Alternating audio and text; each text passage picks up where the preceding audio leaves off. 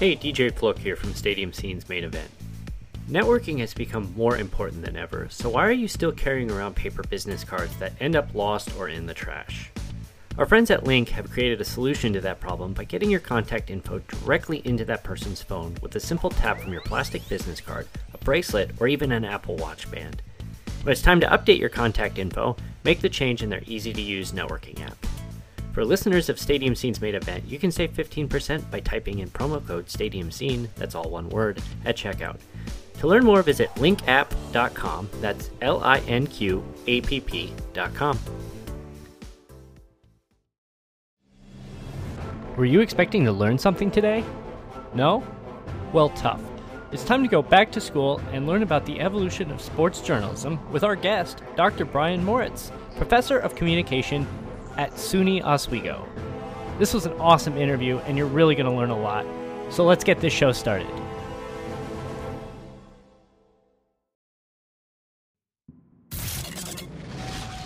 Live from a makeshift recording studio somewhere in the middle of the desert. This is the Stadium Scene Podcast. With your hosts, DJ Flook, I suck at trivia and I suck at telling jokes. Kate Thompson, the Jack Man, which is just the most awesome name. and Jillian Fisher. No, that was just because I'm crazy as hell. You're listening to the Stadium Scene Podcast.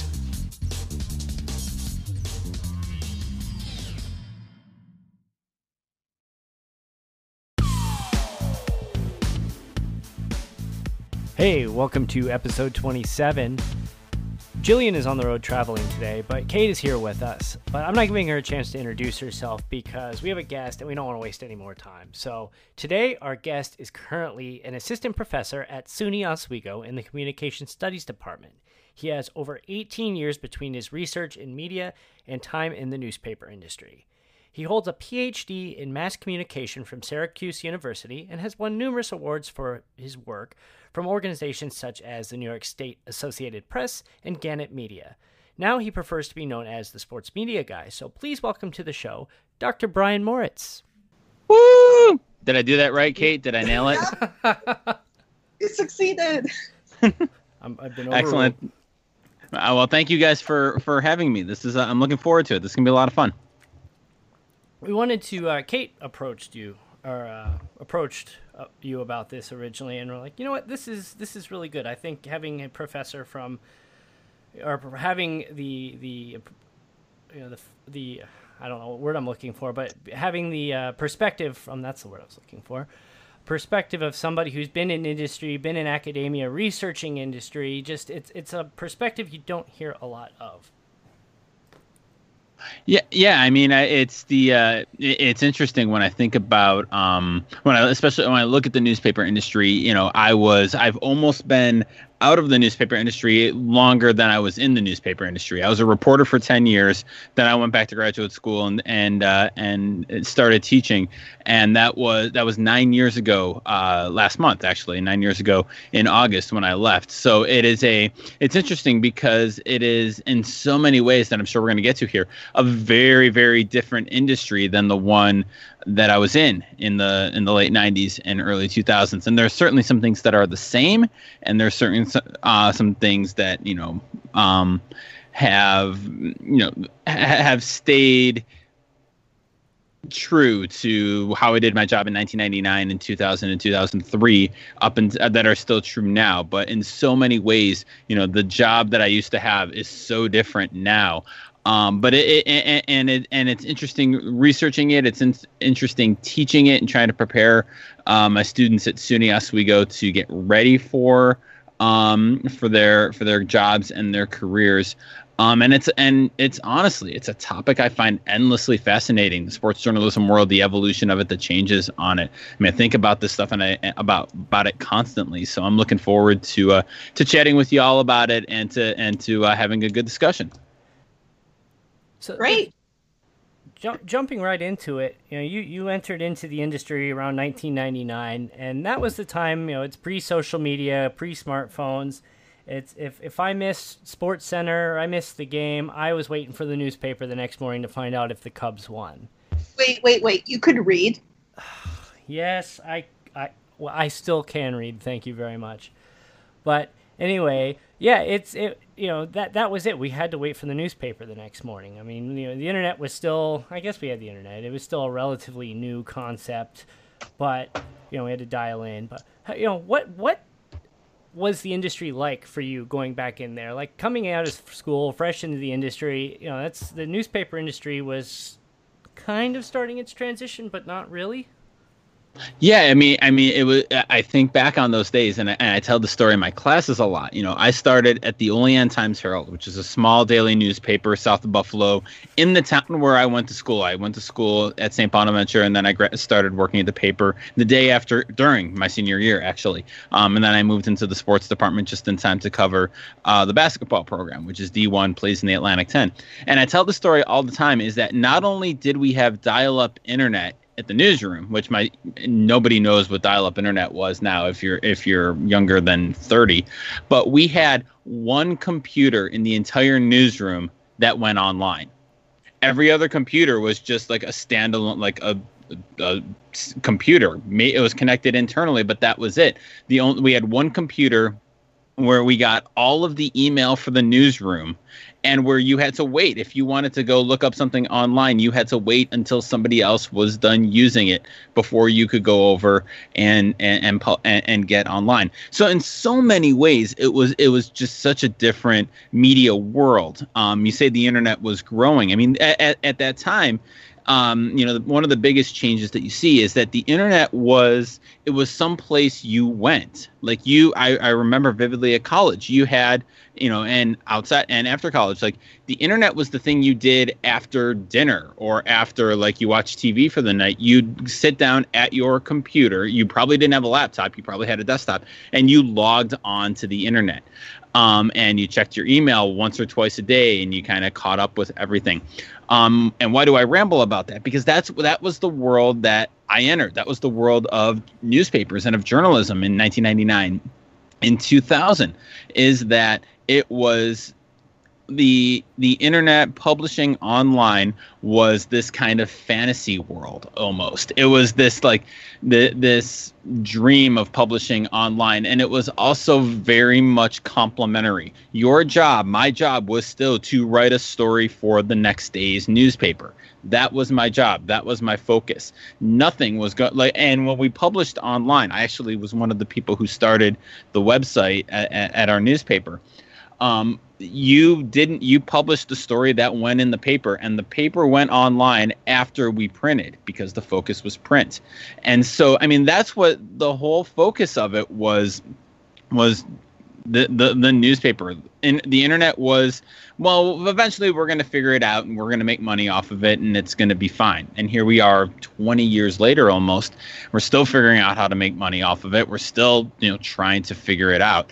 You know, it's funny. One of the, I was just telling one of my classes this the other day, you know, and this uh, illustrates the change is that when I was covering St. Bonaventure, they, uh, they made the NCAA tournament and they played Kentucky in the first round and they had that noon game on Thursday, like the first game of the day and it was a great game. They go to double overtime. One of the guys, David Messiah Capers, I'll never forget, hits three free throws with 0.3 seconds 0.3 seconds left in overtime to send it to a second overtime. Bonaventure ends up losing. So the game ends at like 2:30, right? My my game story came out in the next afternoon's paper. So the people in Olean read my game story of a game that ended at two o'clock on Thursday at five o'clock on Friday. and that that, that I know it, it, it I, my students look at me like I'm from Venus when I say that, but that's absolutely you know that that that illustrates I guess one of the you know the changes that we've seen is that now that's just incomprehensible that you would do something like that. Um, and coming from a, a town, growing up in a, a, smaller town with a small town newspaper, and you know, there used to be an afternoon edition. We get the you know, newspaper delivered about 3.30, 4 o'clock. And then it was like, hey, we're now a morning paper. And then we'd open up the sports section, like, did the Cubs win last night? Oh, the game ended after the deadline, so it just says right. late game. So I don't even know if they won or not. I had to wait till the broadcast that night to figure out if they won. Yeah, I mean that was that was you know the deadline, you know, and one of the things you still see in newspapers and one of the changes that, that you've seen is that that daily dead the daily deadline was i mean that was the be all end all that drove everything. That drove you know on uh, you know what news made it what news didn't. Um that you know whether the cubs game you know when they're playing the dodgers you're probably not getting that that score. Um because it ended it probably began before deadline ended much less ended.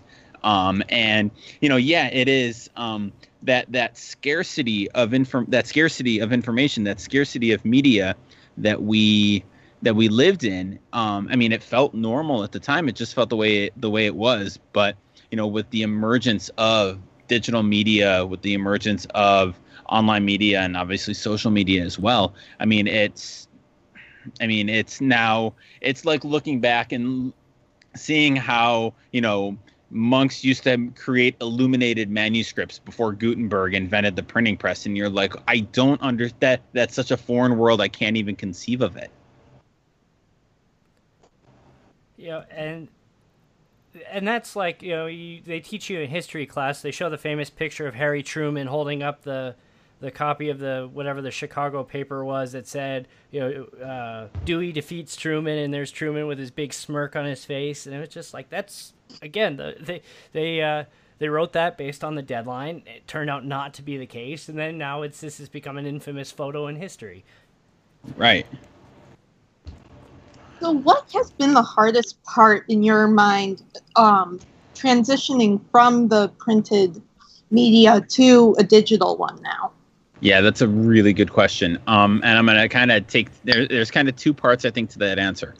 Um, because the biggest one obviously is the business model of journalism, not just sports journalism, of journalism in general. You know, I mentioned the idea of scarcity a few minutes ago, and that idea of scarcity drove the business models of all mass media, not just newspapers, but radio, TV, everything.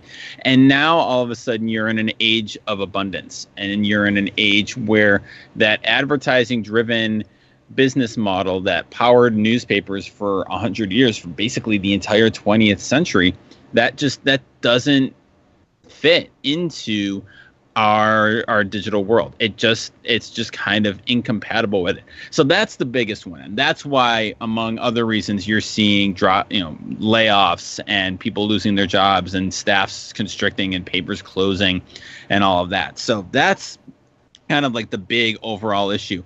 For the for like the actual journalism, um, I would say that one of the biggest changes, um, and I wrote about this a few years ago. It came out of my dissertation research, and it was I wrote about it for the International Journal of Sports Communication, um, and, and it's really an evolution where the like i said when you when you're a print journalist it's all about that story. You know you have a 15 inch story. So you have about a 650 words 700 words story that you're writing off of a game off of practice that day off of a coach's press conference a column whatever. And that's that's your day. All of your work is focused around that those 650 words or whatever now, what has changed is we've gone from emphasizing the story to emphasizing what I call the stream. Excuse me. And that stream really is that the way news, the way we consume news now. You know, it's posting to Twitter, it's uh, updating stories online, um, and it, it's kind of that that running. You know, it, it's not about that one story that you're going to read in the morning. It's going to be kind of your taking it in all day from different different sources. So uh, just to use an ex- as an example, um, as we record this um, th- yesterday, uh, I, gr- I live in uh, West- I still live in Western New York. I grew up and am still a Buffalo Bills fan. Um, and on Monday, they uh, announced that Nathan Peterman was going to be the starting quarterback for ostensibly the season, but really just really week one, uh, the week the the opening day starter. And I, w- I was thinking about this earlier in, in the kind of pre-internet age in that late 90s early 2000s fans wouldn't know that until the six o'clock news probably. Maybe the 12 o'clock news you know if they if they, if they have a lunchtime but the five or six o'clock news would be when they first announce it. Even if the team announces it at nine o'clock fans don't have access to that information because it's only you know there's the the th- the local channels. Maybe espn picks it up but they're not publishing in real time. The newspapers aren't publishing in real time And so all of your work, if you're a, a, what we would then call a print reporter, is around doing your reporting and writing that story. That's going to be Tuesday morning with the lead, something like the Bills name Nathan Peterman starting quarterback for opening day, blah blah blah blah, yada yada yada. Now think about that. Now they announced the Bills announced it at nine o'clock. For one thing, the fans fans are following the team on Twitter and on digital media and on social media, so they see it when everyone else does. So you, as a reporter, you're you're you're tweeting that out. Now you're not breaking a story that Nathan Peterman is starting at quarterback. You're retweeting the team, or you're putting it out there, confirm Nathan Peterman to start. Then you're going to live tweet the coach's press conference about it. You're going to write a short story as soon as that's announced uh, post it on your website and then update that throughout the day maybe with different stories. Maybe the, it's going to it, what digital media has done you know both anecdotally and the research has shown this is that it has really accelerated the news cycle. You know where it used to be kind of this 24 hour news cycle now it's it's it's a constant. And you're always you know i interviewing sports journalists for my research one of the things that keeps coming up is this notion that they are always on deadline, that they're always writing, that they're always making something. You don't have so one you know circle back to your original question from three hours ago, but one of the uh, one of the big changes is your workday like you're never off. Like I, I have said this in in other places before is that one of the best moments when you were a reporter was you would finish your your story, you would you would click send, you talk to your editor, it would be done, and you feel like you could close the laptop and like take a breath and like okay, I'm done for the day. You don't have that feeling now because you're done with whatever story is going to be in the print edition, but now you're you're, you're con- consistently updating it. You're replying to your your mentions on Twitter, and you're you know continuing. You're you're just kind of always plugged in. So I think that's been the biggest change from a journalist perspective is that it's it's uh, and not only is it accelerated, but now you're you're always creating stuff, and that kind of familiar rhythm of doing a story is not your the job anymore. So wow. You, oh, go ahead. I was gonna say that seems like every in, the whole you're always connected and always working is kind of across the board now. Absolutely. that way as an engineer, um, and DJ, I'm sure you do too. Yeah, I mean it's in the time that it took the you know for for a journalist to respond to a, you know a tweet come out you've got you know 10 random fans tweeting oh my god, the guy who had that disastrous first start last year and blah blah blah. And it's like you know before you have a chance to really you know break it down and analyze it, you've got ten random Joes going back to the YouTube videos, posting the you know the stats from last year. It just it's it's it's insane. It's it literally is nonstop. Right. And, you know, and, and, Kate, your point is well taken. I think that it's certainly this is not a journalism only thing where you're kind of always on and always connected to your job. I mean, I certainly feel that, you know, teaching, you know, where you kind of have to make a concerted effort to, um, to turn off the laptop to close the lid to you know put the phone away for a few minutes and and not be working um, but i think that you know for a journalist it's kind of you know, fundamentally changed a lot of portions of the job. Like DJ, you were saying with the fan interaction and stuff like that. Like my job as a professor doesn't, you know, it feels different, but there's still the fundamental, like I'm teaching a course and then I'm grading stuff and interacting with students.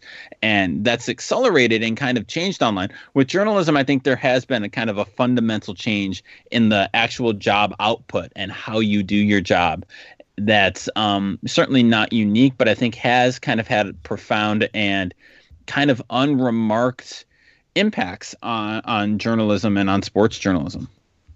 So I'm going to kind of move us to like the amateur blogger, podcaster like us, and yeah. bloggers.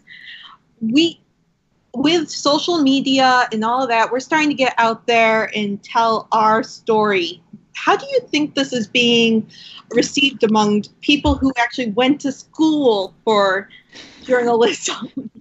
yeah, no, it's it's the age old debate. Um, and I will say it has gotten much more. Ex- I, I, my sense is it's across the board much more accepting the the industry attitude i should say is much more accepting of fan sites of blogs of social media than it was maybe 10 years ago 15 years ago definitely 15 years ago 10 years ago.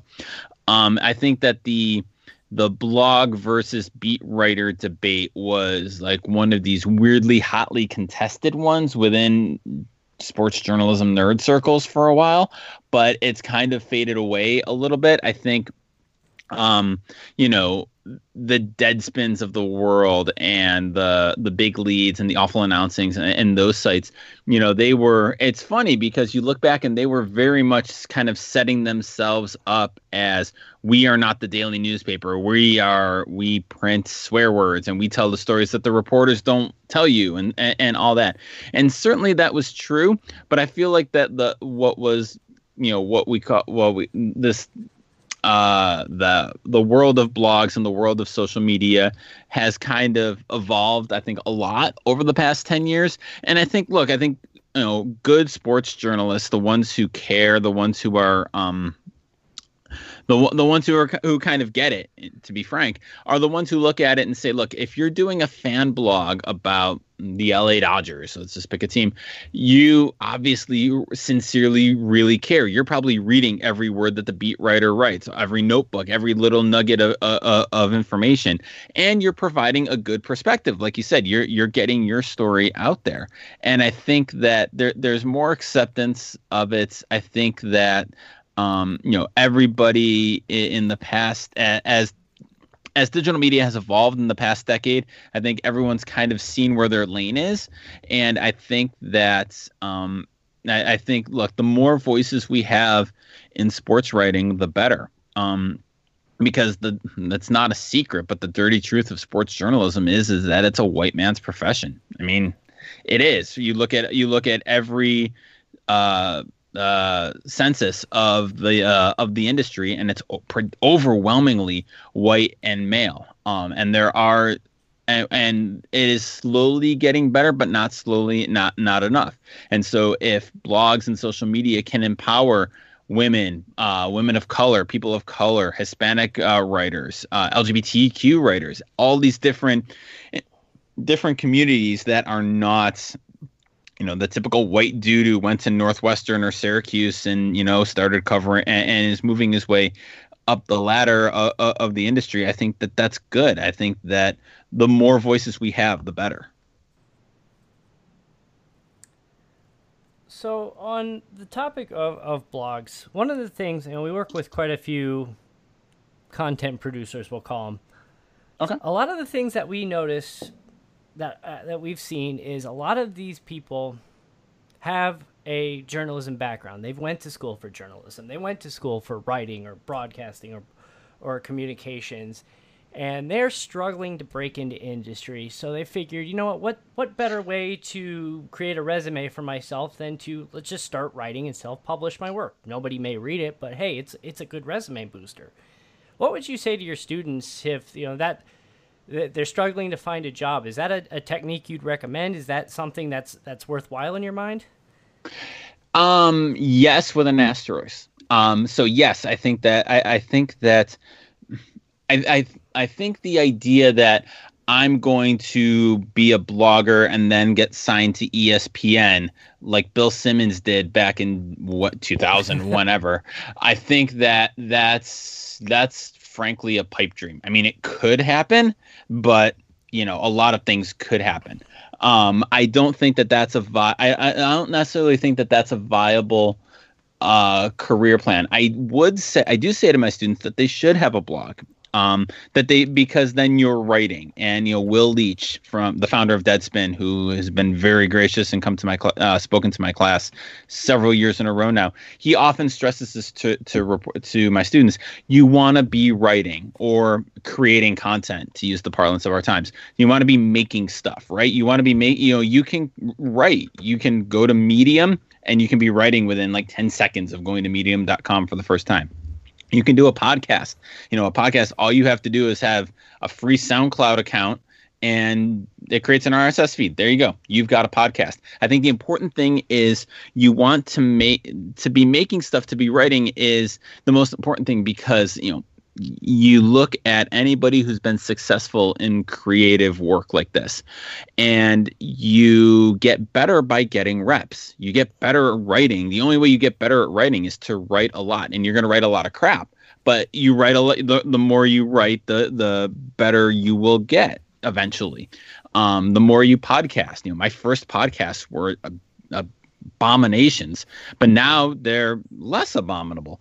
Um but i but the more you do it and i think that if you do it for the right reasons if you don't do it expecting that you're going to catch a big break but you do it because this is your craft and you want to get in the habit of writing every day or three times a week and just kind of get in that rhythm you know i think that that is always good. You know if you can show you know certainly when you're on the you know i tell my students when you're looking for a job um, certainly professional quality work you know prof- from a professional place is preferable from a student newspaper from a student radio station or tv station or any kind of internship because obviously there, there there's a certain amount of vetting that goes on right? There's a certain amount of editing whatever.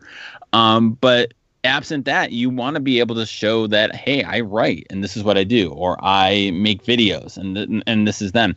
And so I think that the more you can write, the better you can do, and the more and the better you look. And I think that that, and more importantly, the more you write, the better you get. And it's, you know, I tell my students this all the time. You know, don't worry about what's going to make you look good to a prospective employer. Worry about being a good writer if that's what you want to do. Um and you know i i often come back to this the great steve martin quote when he was asked like what's his uh, uh, career advice to young entertainers? And his advice and i tell this to my students is be so good that they can't ignore you you know, Bill Simmons didn't land on, on, on, ESPN.com because he had a good SEO strategy or a good LinkedIn profile. He was really good and inventive at what he did. Now, you can't maybe be what Bill Simmons was because there's already a Bill Simmons and there are a lot more bloggers now than there were in 2000. But you can you can hone your craft. You can write, and even if you just write for yourself and never show anybody, show it to anybody, that habit, that practice is going to pay off for you that's a lot of really good advice. So, um, do you have? I have one more like journalism question. Then we're gonna move to some fun, fast facts. Cause Love it. I'll start with the F, and I thought that was cool yesterday. Okay. Um, so, do you have any ideas on where the future of sports journalism is heading? Okay, so my standard answer on this, and this sounds dismissive, but it's not. But if I had an answer to that, I would be living on a in a very big house in the mountains somewhere, and not have to worry about that pile of this pile of papers I have to grade for tomorrow. um, so I don't know what I'm most interested in, and I'm doing a bunch of research with uh, my podcast uh, colleague, Dr. Galen Clavio at uh, Indiana University. We're doing several studies on the athletic. I am utterly fascinated and obsessed with the Athletic as a as a business model. Um, the Athletic is, of course, the website launched two years ago uh, in 2016, and it's a subscription only sports site. So there's no ads, there's no video, it's just sports writing, and there's no paywall. You have to, to read anything, you have to pay. And I, I believe they start off at like five bucks a month. Um, and, and go go kind of have different uh, subscription rates from there. But I'm very interested in this because this is the first time that the sports section has ever kind of been unbundled from the newspaper. You know, the newspaper came and you would subscribe and you'd get everything, whether you were a sports fan or not. So, kind of like the way that the iTunes store back in 2004 unbundled the album because now you could just buy the song you wanted for 99 cents as opposed to having to buy the whole album. Now I can get the sports section um, for five bucks a month rather than you know subscribing to to a full newspaper. And let's face it, newspaper websites are terrible to use. Um, and the Athletic is a great site. The site works well. It's clean. It's well designed. They have hired some incredibly talented writers, and they're growing at a time when most news organizations are shrinking. They're growing at a staggering rate. I am utterly fascinated with how they're how with their business model. I'm fascinated with how they cover teams. And it's one of the studies we're doing because if you're asking people to pay five bucks a month for sports content, well, I can get Buffalo Bills news for free from ESPN. So what am I getting for my five bucks a month? And that's a question that can kind of sound snarky, but it's also not. I'm also like genuinely curious. Like, what is, what is, what value am I getting from this? You know, because I think that's a big thing when we look at paying for media. It's not about, not necessarily about cost. It's about value. Like, I don't know that Netflix. I don't, you know, if you asked me, you know, several years ago, do I want to pay for Netflix? You know, what do I, why do I pay for Netflix every month? Because I get value out of it. There's always something there for it. Um, I was talking with a colleague of mine and uh, he said that he looks at it like HBO. Like as long as HBO has that one thing I can't live without, I'm gonna subscribe to it. And so I, th- I I'm fascinated with where not just the Athletic as a site goes, but uh, this idea of debundling sports uh, journalism because I think this gets at the big question that I talked about earlier. That this idea of how we pay for it. What's the business model for online news that works in 2018? Since we don't have one yet, what works now? And I'm fascinated to see if this goes well. Wow, I'm just like sitting here like that makes a lot of sense. I just canceled cable because I don't watch it. You have cut the cord. So, well, that's interesting. So have I. Like, we cut the cord in four years ago when we moved into our house. But what's funny is that we cut the cord, but we didn't do it to save money because we pay for Netflix, we pay for Hulu, uh, we pay for high speed internet. So it's, you know, I think we're paying less, you know, when we buy movies on iTunes or Amazon or whatever, or rent them. And so, you know, cost wise, you know, are we spending less? Well, maybe, but it's kind of about this idea of choice. It's about the I want to control. Like, I don't want cable coming into my house. I just don't like it. I'd rather pay for.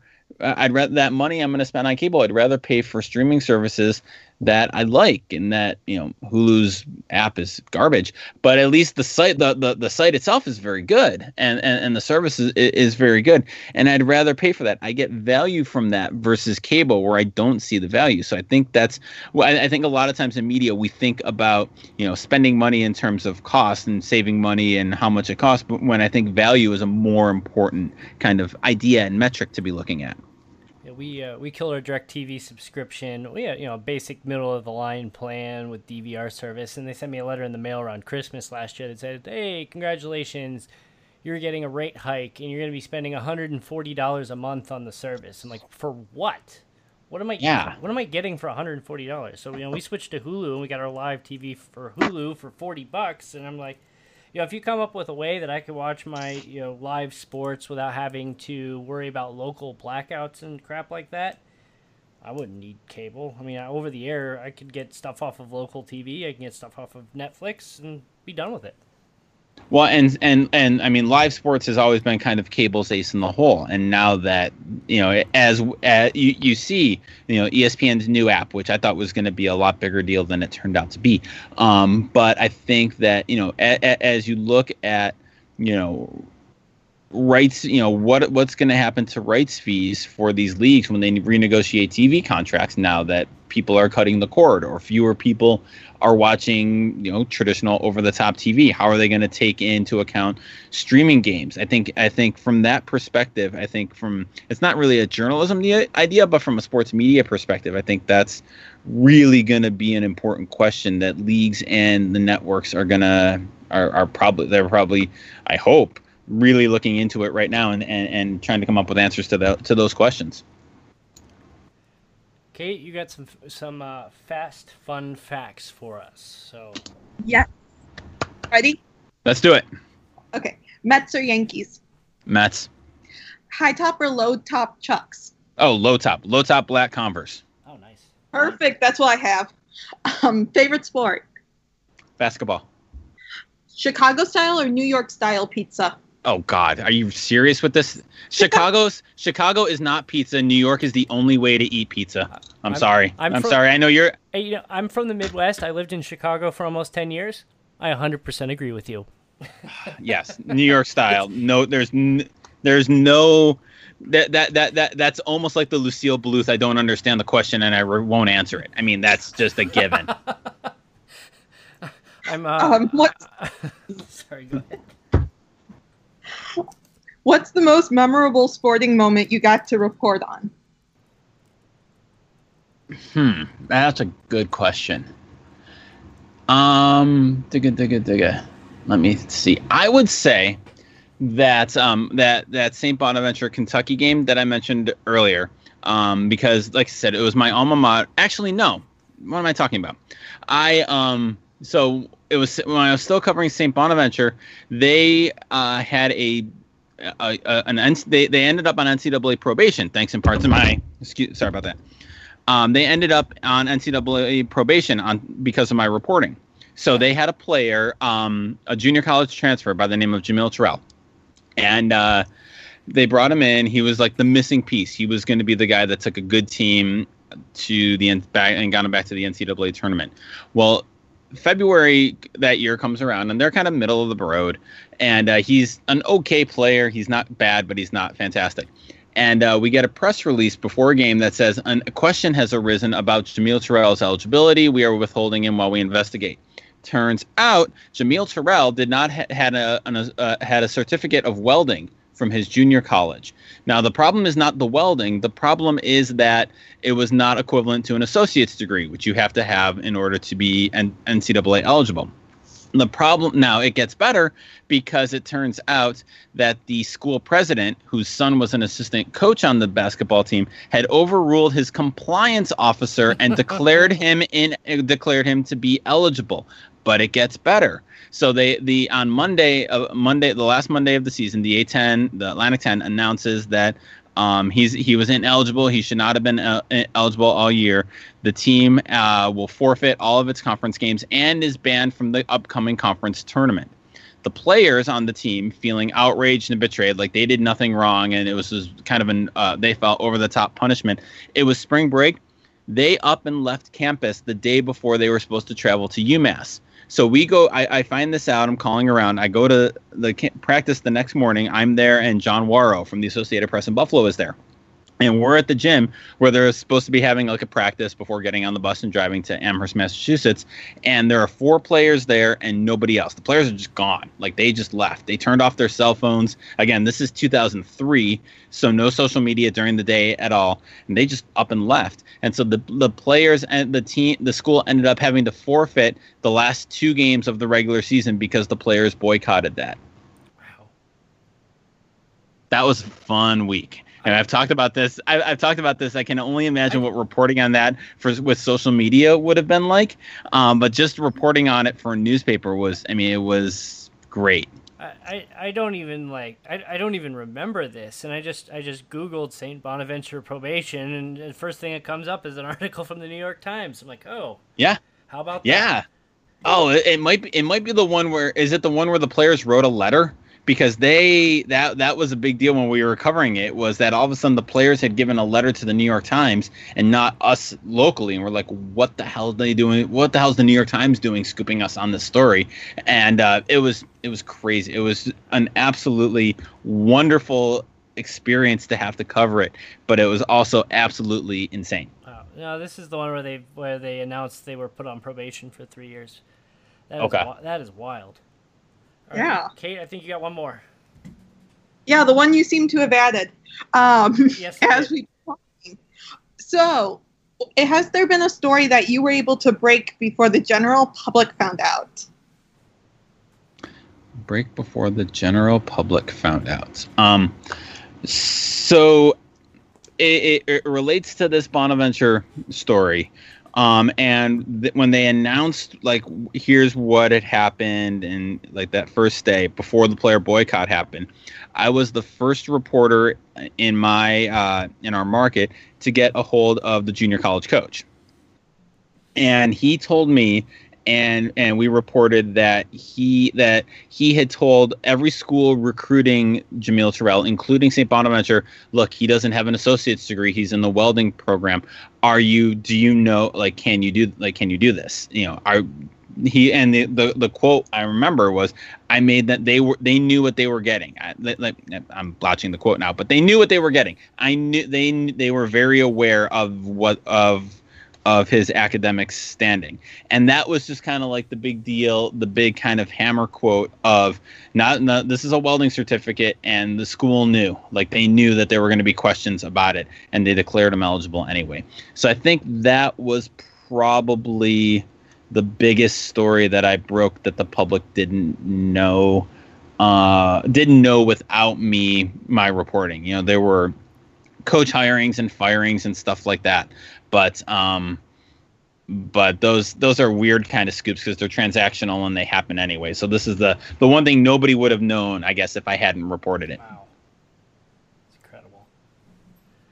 All right, I think that uh, getting here towards the end of the show, um, go ahead and start wrapping up. Uh, Brian, thanks again for being on the show. This has been absolutely awesome. Um, do you have any uh, anything you'd like to plug? Social media, website, etc. Uh, let's see. You can find uh, you can find uh, m- my blog is at sportsmediaguy.com. It's where I also host two of my podcasts. One of them is the other 51. Shout out to Hamilton, uh, where I interview a different writer every week. Um, and then I also have a podcast with uh, my friend Dr. Galen Clavio. We call it the flip side. Uh, we usually talk about sports media stuff, but we also talk about beer and have arguments about food um, and that kind of, and that kind of stuff. Um, and uh, I'm on Twitter at BP Moritz, and um, that's about it. Awesome. Again, thank thank you for being on the show. Uh, Kate, before we Thank- wrap it up, you got anything you want to add? No, not today. Wow. Wow, this is uh, this has been an awesome episode. So uh, be sure to check us out, stadiumscene.tv at Stadium Scene on Facebook, Twitter, and Pinterest, and Stadium underscore Scene on Instagram. And we will see you next time.